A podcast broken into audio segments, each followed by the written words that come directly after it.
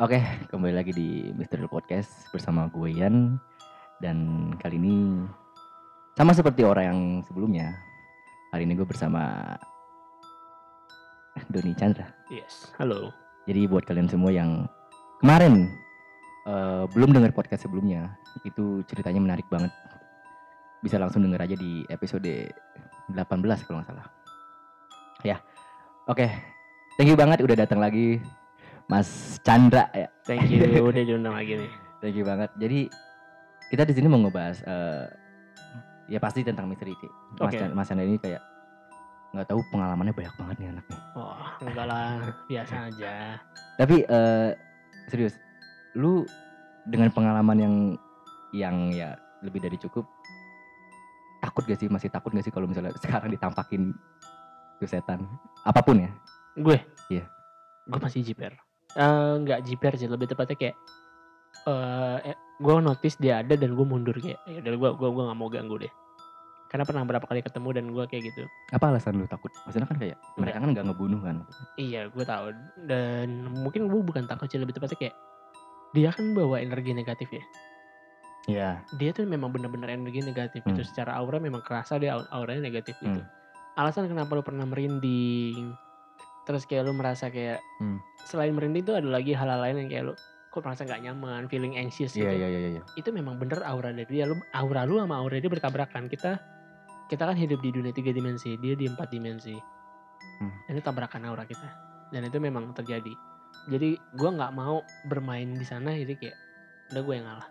Ada gua nggak tahu tuh wujudnya dia ada di mana gitu kan. Dia nampakin di situ mungkin gua nengok kiri bah ada dia lagi kan gua nggak mau. Udah gua ya lah Tapi kalau posisi misalnya kita tiba-tiba merinding atau kayak ngerasa badan kita kayak Berat. yang berat itu, itu posisinya kayak kita ngeluarin energi atau kayak gimana sih?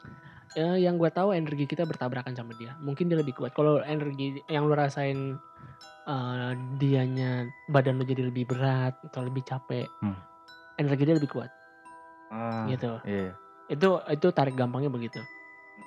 Dan memang dalam agama mana pun dia pasti ada penjelasan tentang itu yang lebih lanjut. Masalah energi negatif dan positif itu memang mereka juga diciptakan dari eh, zat yang berbeda juga dari kita kan. Jadi memang ada yang lebih kuat, ada yang enggak. gitu. Dan mereka hidupnya ribuan tahun lebih tua daripada kita juga gitu. Jadi menurut gue itu hal yang make sense dan ya udah. Kalau kalau di Indonesia kan kalau misalnya kita eh, terutama di agama Muslim kan kalau kita Iya. ketemu ya makhluk halus gitu kan, Hmm. disarankan pakai baca ayat kursi kan? Eh, baca ayat kursi ataupun yang paling gampang lu baca ta'awush. Iya. Itu aja. Tapi itu berlaku nggak buat setan di Amerika? Soalnya kan kalau nonton film horor kan pasti ya dengan agama Ah. Katolik atau Protestan kan gitu kan. Iya. Auzubillah. I don't know what do you mean. What do you mean? What you Ada- say? ada ada jin lain translatornya. Nah, this is means you have to go away because the God is the only one and you are Satan. Oh, panas. Back to agak hell. agak di agak delay ya. Iya. Ada butuh translator. Iya. Itu kalau jinnya bisa bisa denger. Jinnya coba tunarungu. Jin lainnya Sibi. yang gestur tangan. Em, mungkin gitu ya. Karena gue juga pernah beberapa kali bahkan ini ini fact ya ini ini fakta langsung gue ditampakin mereka eh, si makhluk halus ini di ruang publik Oh, wah. Iya. jadi gue tuh dulu lo tau lah mall Iya. mereka buka jam berapa tutup jam berapa dan waktu itu gue lagi kerja di sana gue kebagian untuk lembur eh, renovasi toko gue Hmm. waktu itu jadi momen gue nggak tahu ya itu hari-hari weekday weekday kan udah sepi ya di Hmm. mall gitu kan Hmm. and then gue lembur momen di mana semua toilet di dalam mall itu ditutup dikunci cuma ada satu toilet yang terbuka Iya. waktu itu Oke. Eh, mungkin buat teman-teman yang tinggal di daerah Karawaci Tangerang tahu Super Mall Lipo Iya. ini gue pernah di sana dan eh, ada satu toilet di lantai satu deket tenan bakso lapangan tembak Hmm, Senayan hmm. Itu ada lorong toilet khusus buat karyawan Oh, itu masuk ke tuh dalam banget sampai Gramedia itu benar-benar jauh Oke. waktu itu gue di jam setengah tiga pagi eh, teman-teman gue cuma toko kita doang yang lagi renov Ah. semua udah mati udah di maksudnya udah dimatiin listriknya Iya, segala iya, macam iya. udah nggak ada apa-apa Udah jam tutup lah ya. udah udah tutup Hmm. dan memang gue tinggal waktu itu bertiga doang gue lagi renovasi bertiga orang doang dan di situ kebetulan ada security lewat Oke. dia negor kita Oke. kayak ini selesai jam berapa? Gitu bla bla bla bla. Hmm. kita jelasin kita kasih surat tugas dan gue nanya sama security pak ini saya mau ke toilet Em, di mana ya? Hmm. saya tadi ke situ kok ditutup semua. Iya toilet semua ditutup. Tapi ada satu yang buka. Di mana? Di sana lorong bakso lapangan tembak itu di lantai satu. Di lantai UG sorry upper ground. Oh. Nah, terus dia bilang cuman jarang sih ada yang ke sana Ah, Loh, kalau dia ngomong begitu? Iya, iya, security jaga malam dia ngomong begitu? Iya. terus saya gimana pak ya situ doang sih yang boleh ya gitu.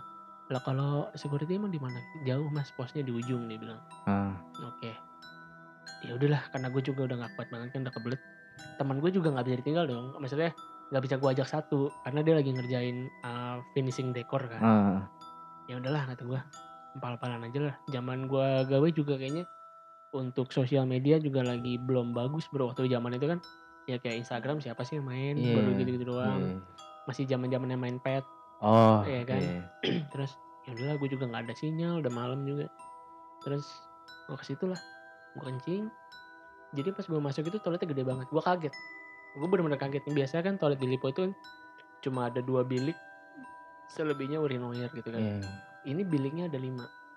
Gede banget. Hmm. Ya, jadi bener-bener ukurannya tuh kalau gue bilang setengah dari lapangan bulu tangkis dan panjang gitu gue kaget dan kacanya juga kaca yang panjang banget gitu ya Hmm. kaca wastafel itu Iya. tumben gitu gue kok begini dan di situ gue kencing biasa kencing terus selesai gue cuci tangan dong ya lu tau lah kalau malam kan kaca ngembun kan Iya. Ah, Eh, iya, ngembun iya. di cermin ngembun gue cuci tangan tiba-tiba ada yang ngeflash Ah, dari bilik. bilik Ah. jelar. Gue normal aja masih cuci tangan Oke. terus gue notice satu sih perasaan tadi gue masuk sendiri Ah. gue nekat dong Oke. gue ngelongok dari bawah bilik Oke. bilik pertama nggak ada bilik kedua nggak ada bilik ketiga nggak ada empat nggak ada kelima nggak ada Oke. Terus eh apa yang lu apa yang lu lakuin maksudnya kayak gue ngaca lagi terus gue cuci tangan gue udah mulai jiper Oke. ngeplas lagi lampu toilet yang paling ujung mati dar lari gue anjing tapi untungnya lu gak ditampakin ya? nggak lari sih kayak gue lari ngebut gitu kan ya Kayak, kayak jalan Iya. cepet ya. jalan cepet gue pura-pura bego gue nanya ke security pak tadi siapa yang sama saya Pak?" loh mas tadi sendiri ya Hah? tadi ada yang ngeplas pak serius oh berarti mas udah ketemu sama dia security ngomong gitu Berarti security mungkin udah tahu. tahu ya? tahu Udah tahu. makanya dia bilang kan nggak pernah ada yang sono Tapi Yang- kalau misalnya eh, apa namanya di saat jam buka pasti banyak yang sana atau gimana? karyawan doang. Toilet karyawan. Dan logikanya menurut gua memang make sense toilet itu gede karena di samping dari Gramedia kan Gramedia tenannya banyak. Heeh. apa eh, petugasnya kan banyak Heeh. kan terus sama si restoran itu kan Hmm. orangnya juga banyak jadi mungkin Hmm. normal gitu terus dia ngomong kan mas sendiri tadi. Bapak tadi ke sini nggak? Ini saya jagain sini nih. Kalian selesai jam berapa? Wah dari situ gue langsung urr, merinding banget gue terus oh nih gue merinding sekarang nih. Ah, gue inget kejadian Ah, terus eh gue langsung cerita sama teman gue bro tadi begini begini begini serius loh. Iya ya udah yuk sebelum subuh kita selesaiin. Ya sus nggak apa-apa lah. udahlah nanti lo kerjaan masih pagi ya. Hmm. dari momen itu gue itu gue ngerasa pertama kalinya gue bisa ngerasain mereka di area publik. Dari Hmm. gue kerja di situ terus kan eh, setahun kemudian gue pindah ke Sumarekon buat orang-orang Tangerang mungkin tahu ya Iya. relate lah relate Semarekonnya Semarekon Mall Bekasi. waduh nggak SMS kayaknya. Nah, sebenarnya Mas Sepong gue kerja di sana dan momen itu terjadi lagi. Dulu gue sebagai tim eh, manajemen, gue harus yang patroli eh, buka dan tutup. Jadi eh, jadi kita tuh sebagai tim customer service kita ngedata jumlah orang masuk, jumlah orang keluar gitu kan. Oke. Dan momen di mana malam itu habis midnight sale, kita tutup jam 12 Ah, Iya. iya. gue keliling dong gue keliling dan ada satu lorong di kalau lu tahu dulu ada namanya mall sentro eh sorry departemen sentro tahu Oke. nggak lo Nggak. dia kayak matahari gitu Di mana itu letaknya?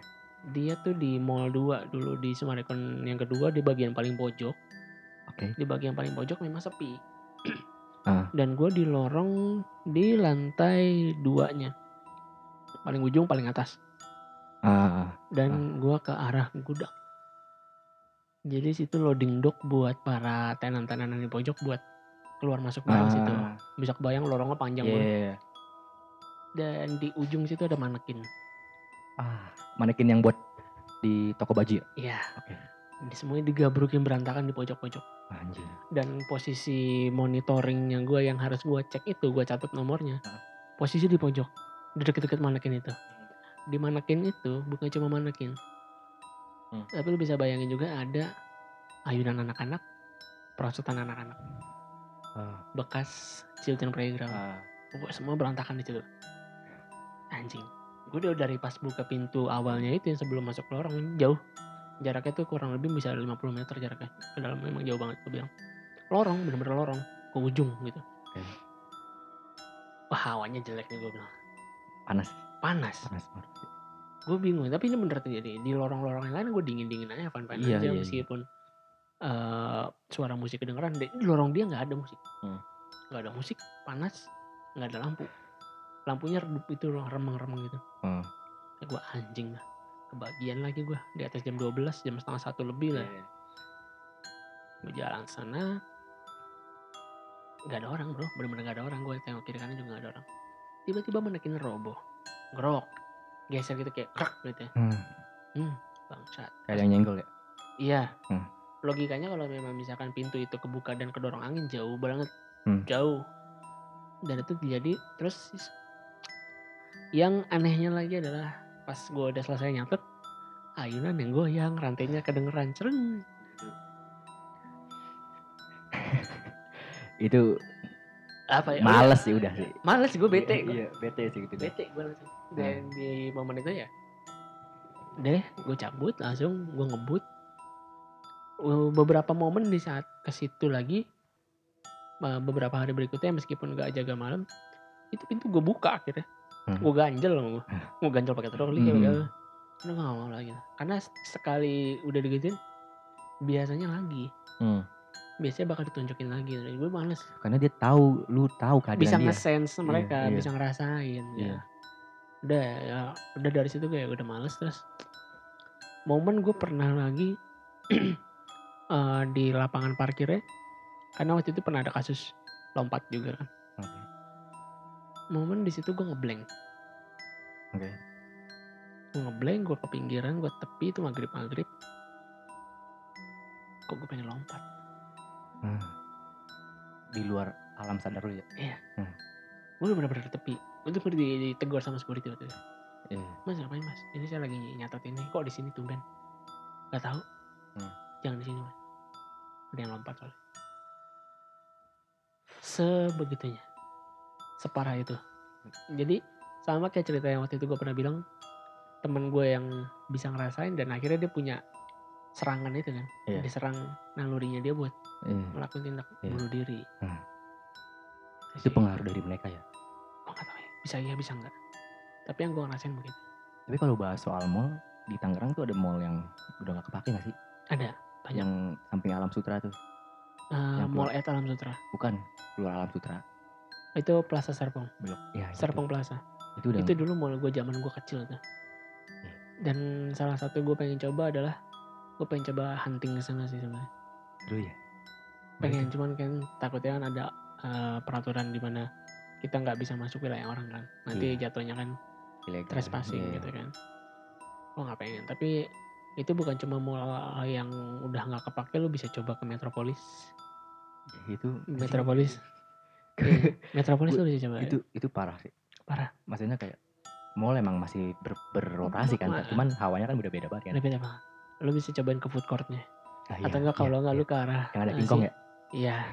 Lu bisa cobain ke food courtnya malam-malam. Kalau enggak lu bisa cobain lu nonton malam deh di situ. Itu bioskopnya. Lorongnya parah itu. Iya. Lu bisa cobain. Buat teman-teman juga yang dengar Bioskop podcast ini itu gelap, remang banget. remang banget. Punya mungkin teman-teman yang pernah atau tahu bisa ceritain di kolom komen ya atau bisa ngerelate di Iya, podcast ini. Dan itu juga bukan cuma itu doang. Menurut gua ada mall balai kota kalau Tangerang. Ah, Balkon. iya ya. Gue pernah ke balik kota sekali. Itu gue nonton bioskop. Ya parah juga sepinya. Itu bener-bener dia tuh dari jam buka tuh emang udah sepi gitu. Iya. Jarang tokonya juga udah gak ada yang buka. Gua nggak tahu ya ada kasus apa dulunya kan logikanya gini. Jalan di situ paling rame loh. Jalan itu paling rame. Stasiun deket banget loh depan Congor. Iya. Stasiun Tanah Tinggi. Kedua juga mallnya tuh bagus. Bagus, Nggak jelek. nggak jelek. Kalau Serpong Plaza sama Metos oke lah mau udah ketinggalan zaman Iya. kan. Ini baru, sepi. Iya. Ada yang desas-desus gue nggak tahu bener apa salah dia mungkin ngebangun di tanah sengketa atau bla bla bla bla gue nggak tahu Hmm. bener apa enggaknya mungkin ya gue perlu pernah eh, penelusuran lebih jauh di sana Tapi kata kalau kata kalau kata gue nasib nasibnya mall mall Alam Sutra, eh Alam Sutra. Nah. Itu bakal nasibnya sama kayak balik kota sih. ya padahal dia salah satu mall terbesar loh Iya. digadang-gadang mall paling besar waktu itu di di daerah Tangerang ya Hmm. emang gede banget malah tapi gue belum pernah nemuin kasus horor di sana Iya. apakah gara-gara kebanyakan di sana non muslim Kalau gue pernah ada pengalaman di eh, Bogor. Jadi Oke. kan waktu itu SMA gue LKS. oke LTKS LKS latihan dasar kepemimpinan eh, tiga hari dua malam. Di malamnya itu kan ada sesi biasanya kan sesi apa sih renungan. iya malam keakraban Iya. Nggak tahu kenapa pas lagi lagi lagi break. Nah, Biasanya kan coffee break kan. Iya. Itu ada satu satu cewek tiba-tiba nangis. Nangis kayak nangis kenceng kayak seduh kayak gitu. sampai seguk-seguk gitu Hmm. Tapi nyamber, dan dadar dadar. nyambernya ke cewek-cewek doang. Hmm. Itu bener-bener kayak anjrit. Ini kenapa? Emang tempatnya agak creepy sih maksudnya kayak ini aula sampingnya ada danau soalnya kebun Mhm. itu gelap banget nggak ada penghuninya Iya. nggak ada yang apa nggak kayak iya. ada. di situ kayak satu cewek nangis. Gue kira emang nggak tahu kenapa baper kali ya Hmm. sama renungan tadi. Cuma nyamber. Dan dan nangisnya itu apa namanya gak ada air matanya. Cuma nangis aja. Iya tapi kayak iya. Sesegukan. itu nggak tahu di mana at the moment berhenti. Barengan berhentinya. Barengan. Barengan bener-bener barengan. Padahal apa sadar namanya mereka? Langsung sadar gitu sadar tapi dia bingung. nggak nggak pengen jelasin apa yang dia rasain gitu loh. Paham nggak? Mhm. terus nggak nggak pengen langsung kayak bangunin lu kenapa? Tapi dia kan ditanya lu kenapa? Nggak pengen nggak pengen ngasih tahu. Nggak bisa dia nggak bisa ngomong. Entah nggak bisa ngomong atau ada yang nahan. Ya sama kayak rep-repan Hmm. Tapi lu- lu pernah rep-repan sering. Sering. Sering. Yang momen sampai detik ini gue ingat adalah gue menurut gue rep-repan yang di tim kelas sentan itu nggak begitu serem. Mungkin orang banyak yang takut ya. Kayak Iya. lagi tidur ngelihat di atas ada yang tidurin nimpa gitu. Iya iya. Eh, momen terserem gue adalah waktu dulu. Gue waktu kecil mungkin umur SMP kali. Hmm. gue pernah setengah tidur. Oke. Setengah tidur. Setengah Nah, tidur ya iya. belum iya iya. tidur tapi masih gampang dan lu masih dengar sekitar.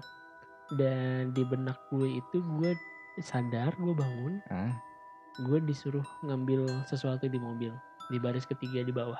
Oke. di kolong gitu kan di bawah di kolong kursi baris tiga. Pas gue masuk mobil gue ngambil ke situ gue jongkok dong. Gue nggak tahu tiba-tiba kok gue diarahin kayak gue suruh jongkok tengkurap gitu kayak ngelongok ke bawah buat Ah. nyari barangnya. Hmm. der. Pas gue ngelongok gue sampai detik ini udah bisa bayangin berapa puluh tahun tuh dari kejadian itu sampai sekarang gue masih inget Hmm. pas gue ngelongok pocong mukanya hancur. Anjir mukanya merah dan hancur berdarah-darah berdarah gue saat ini gue nggak bisa gerak sama sekali. Hmm. dar kita hadap hadapan lama. Iya. Itu gue nggak tahu itu bener apa enggak karena gue 100% sadar. Bisa gue bilang 100% sadar tapi kondisi gue gamang. Setengah setengah tidur. Ah, dan semua posisi-posisinya itu bener. Kalau misalkan mimpi kan mungkin kayak posisi rumah berbeda bla bla bla bla. Ini semua lo bisa bayangin. Mungkin kalau ilmu ilmiahnya kayak lucid dream. Lu pernah denger nggak lucid dream? Kita bisa menghadirkan mimpi. Iya. nah ini sama persisnya gitu Hmm. gue aware sekitar posisi di mana orang tua gue duduk dan di mana kakak-kakak gue duduk ada semua di saat gue sadar lagi. Hmm. jadi menurut gue itu apa? Bener ya? Hmm. Gitu Hmm. mukanya hancur merah kafannya bertanah gitu bla bla bla bla ya lebih serem daripada gambaran yang di film Iya, iya, iya. anjing sampai sekarang gue masih ingat Tapi emang eh entah kenapa ya setiap orang-orang pertama kali ngeliat hantu atau memang udah beberapa kali, pasti yang dirasakan adalah dia nggak bisa teriak. Iya.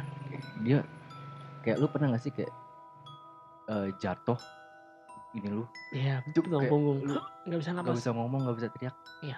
Itu yang dirasain sih. kan kalau ilmu ilmiahnya kan adalah sleep paralysis Iya. kelumpuhan pada saat Iya. tidur kan Iya. tapi kenapa selalu dibarengi dengan penampakan Iya. coba lo, lo bisa tarik itu nggak? Eh, Iya. semua hampir semua orang yang rasain sleep paralysis dengan penampakan apakah itu alam bawah sadar Hmm.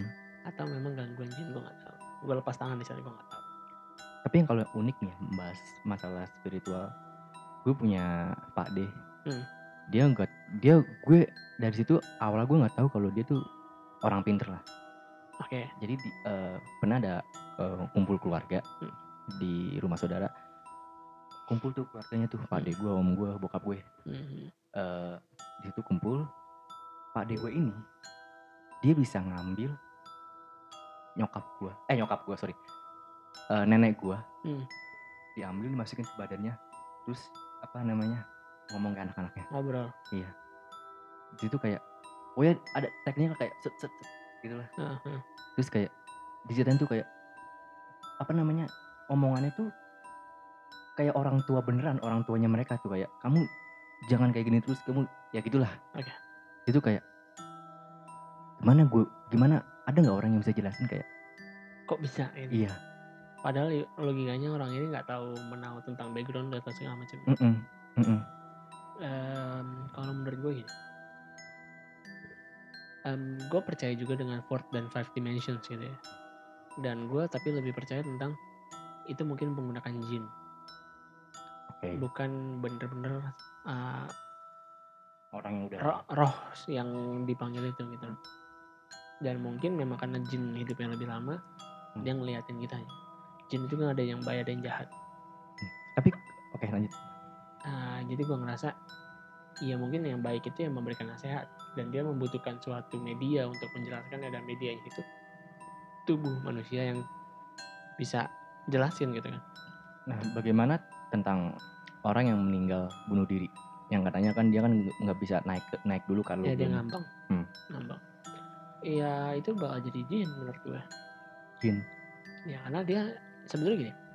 Yang gue ngerasa adalah yang gue pelajari juga rohnya dia tetap ke sana ke alam akhirat gitu. Hmm. ke alam afterlife cuma memang dia nggak diterima di mana-mana Oke. jadi yang ada di dunia itu menurut gue adalah korinnya dia Oh iya. gitu karena korinnya tahu dia nggak bisa ke mana-mana. Jadi dia punya rasa sorrow dia punya rasa kesedihan itu Kalau gue ada, pe- ada pengalaman eh jadi dulu di tetangga gue tuh bunuh diri, oke gantung diri. Gantung diri di kamar eh, kamar mandi. oke terus terus udah malam kan udah malam tempat lu masih ada aja anjrit. coba lihat deh tukang roti tak kepalanya nggak ada deh. Aduh, jangan dong. udah malam nih Udah jam berapa ini? Udah jam sih. 11 malam ya. Nah, jadi eh udah tuh. Nah, pengalamannya bukan pengalaman gua. Ini pengalaman tukang sekuteng. Mhm, Jadi rumahnya itu rumah yang bunuh diri ini warung. mhm. Warung selang beberapa hari dia bunuh diri tukang tukang sekuteng lewat. Terus? Tukang sekuteng nggak tahu kan kalau dia habis meninggal atau gimana. Mhm. Dia nggak tahu sih tahu apa nggak. Terus at the moment tukang sekuteng ini beli rokok. Terus? beli rokok di warung itu nggak ada yang ngelayanin kan beli beli beli udah tuh pas apa namanya mau cabut kan balik badan kan Hmm. cabut tiba-tiba ada yang apa ngomong beli apa mas itu bener-bener tukang sekudang apa eh, ngelihat Hmm. orang Hmm. ada talinya di sini Anjing. Matanya hitam sudah kabur kabur kaburnya nggak bawa gerobaknya pas subuh pas subuh eh, mbah gua waktu itu masih hidup ini nasi tukang apa gerobak siapa ini sampai ditungguin sampai pagi terus dia, dia datangnya siang-siang diceritain lah semuanya itu segala macam ke warga sekitar. iya Logikanya gini, dia belanjanya malam-malam. Hmm. Orang itu udah meninggal. Hmm. Kok warungnya buka? malamnya nggak malam banget ya Nah, kok warungnya buka? entah Atau di benak dia buka kali ya? gue nggak paham Mungkin kan biasanya takutnya dibias gitu pandangan. iya dia. iya kayak ya kayak kayak sih, penglaris sih. aja sih kayak ada toko yang sirik ditaruhin benda-benda jadi orang-orang lihatnya tokonya tutup padahal buka Iya, kayak gitu aja sih bisa sih. gitu. Dan kalau- kalau gue jadi dia, cabut gue anjir. iya kan ya. Tapi minimal ambil dulu jajanan deh.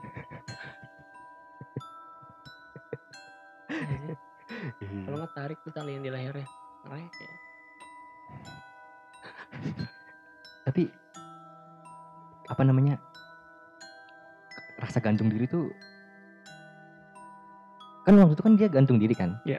sebelum gantung diri kan istrinya bilang ke tetangga gue juga bu itu aduh gue nggak bisa sebut namanya lagi nama samaran siapa ya cecep dah bu itu si cecep bawa tali ke kamar mandi ah ngapain? Nggak tahu mau gantung diri kali. Udah tuh. Terus disamperin tuh sama eh, Warga. iya warga, warga tetangga gue juga. Masuk kamar mandi kamar mandi ditutup. Itu kan tepat hari Jumat kan Eh, sama tetangga gue Mang Cecep ayo sholat Jumat. Di- dijawab hmm. Terus pas eh, lagi ayo Mang Cecep. Udah udah udah nggak nggak ada suaranya tuh. Terus tiba-tiba bawa tai Kok buat tadi? nggak tahu pas gantung diri Tapi memang iya sih. Gantung diri kan sakit banget kan. Orang ketika sakit banget kan nggak bisa kontrol apa-apa. Hmm. Biasanya sih memang kebanyakan mencret. Gitu. tiba-tiba gitu kok kok bawa tai pas dibuka anjir dia di belakang pintunya pas dibuka pintunya berat pas dilihat wah udah kelar Horor banget anjing. itu di, itu didiemin sampai sore kali sampai polisi datang sih jadi kan pintu kamar mandinya itu kan yang plastik yang atasnya ada kaca tuh yang Iya, iya. bukan kaca sih apa sih kayak selak gitu kan Iya. dibuka selaknya gue ngeliat wah anjir iya iya Lu ngeliat sendiri? iya gue ngeliat gue ngelongo dan itu anaknya temen gue gitu loh Anjing, serem banget. Bang. Itu motifnya kenapa dia? utang sih Oh iya. bayar utang Utang utang ya. Serem. terus eh, baru baru tahun lalu tahun lalu apa dua tahun lalu gitu istrinya meninggal karena corona jadi anak-anaknya tinggal sendirian aja di rumah Dan anak-anak masih berani ya di situ ya. iya Ini kayaknya dia ujung portal ditutup dia balik lagi nih. Yang roti nih. Coba cek kepalanya ada nggak tuh? tapi emang gitu sih hawa rumahnya serem banget Iya. lorong dia ada ada satu lorong di mana lorong ujungnya tuh gudang gelap banget Hmm. Gua- Biasanya karena dorongan buat bunuh diri juga gara-gara gangguan roh halus. bersekutu gitu apa gimana Biasanya dia di disuruh kayak "Ya udah selesai aja diri. hmm. Hmm. Lain sih. Pusing-pusing amat. Hmm. Sakitnya cuma sebentar. ya makanya orang-orang pada kayak ya lu kalau punya masalah jangan bunuh diri lah anjir Iya. Bunuh tetangga boleh lah. Saya biasanya patah leher kan dia patah leher. Jadi matinya bukan karena tercekik tapi karena gara bisa jadi karena patah lehernya. ini nggak bisa napas gak sih Iyalah, tenggorokan kerongkongan. dan rata-rata orang-orang bunuh diri tuh melet Ah, iya nggak bisa napas ya. Tapi biasanya kalau biasa nih orang-orang yang gantung diri tuh ketika udah udah udah udah udah wah udah kesakitan tuh Hmm. biasanya dia udah malam nyesel pengen buka lagi Iya, gitu iya rasa sakit sih memang gara-gara rasa sakit itu. Eh, udah berapa jam nih oke kayaknya udah panjang nih kita bisa lanjut di episode selanjutnya pastinya. Pasti. masih banyak banget. Oh ya by the way buat kalian yang pengen ngirim-ngirim cerita nih dalam bentuk tulisan singkat aja pengalaman-pengalaman kalian kalian bisa email ke at- eh iya email ke mysterylpodcast.com gmail.com nanti situ drop aja nama nama samaran terserah sama subjeknya isinya judul cerita yang pengen kalian ceritakan. Nanti pastinya bakal diceritain di sini agar para pendengar juga bisa menceritakan pengalaman-pengalaman dari pendengarnya juga. Apalagi orang yang tinggal di Tangerang ya, Iya, yang punya relatable cerita tentang Tangerang. Tangerang sih mistis banget sih anjir heran gua. Oke, Oke, thank you banget Doni. Thank you Udah- banget, iya. Ya ini ajan subuh by the way. panjang juga. Thank you banget dari. Oke, Oke, cabut. cabut cabut.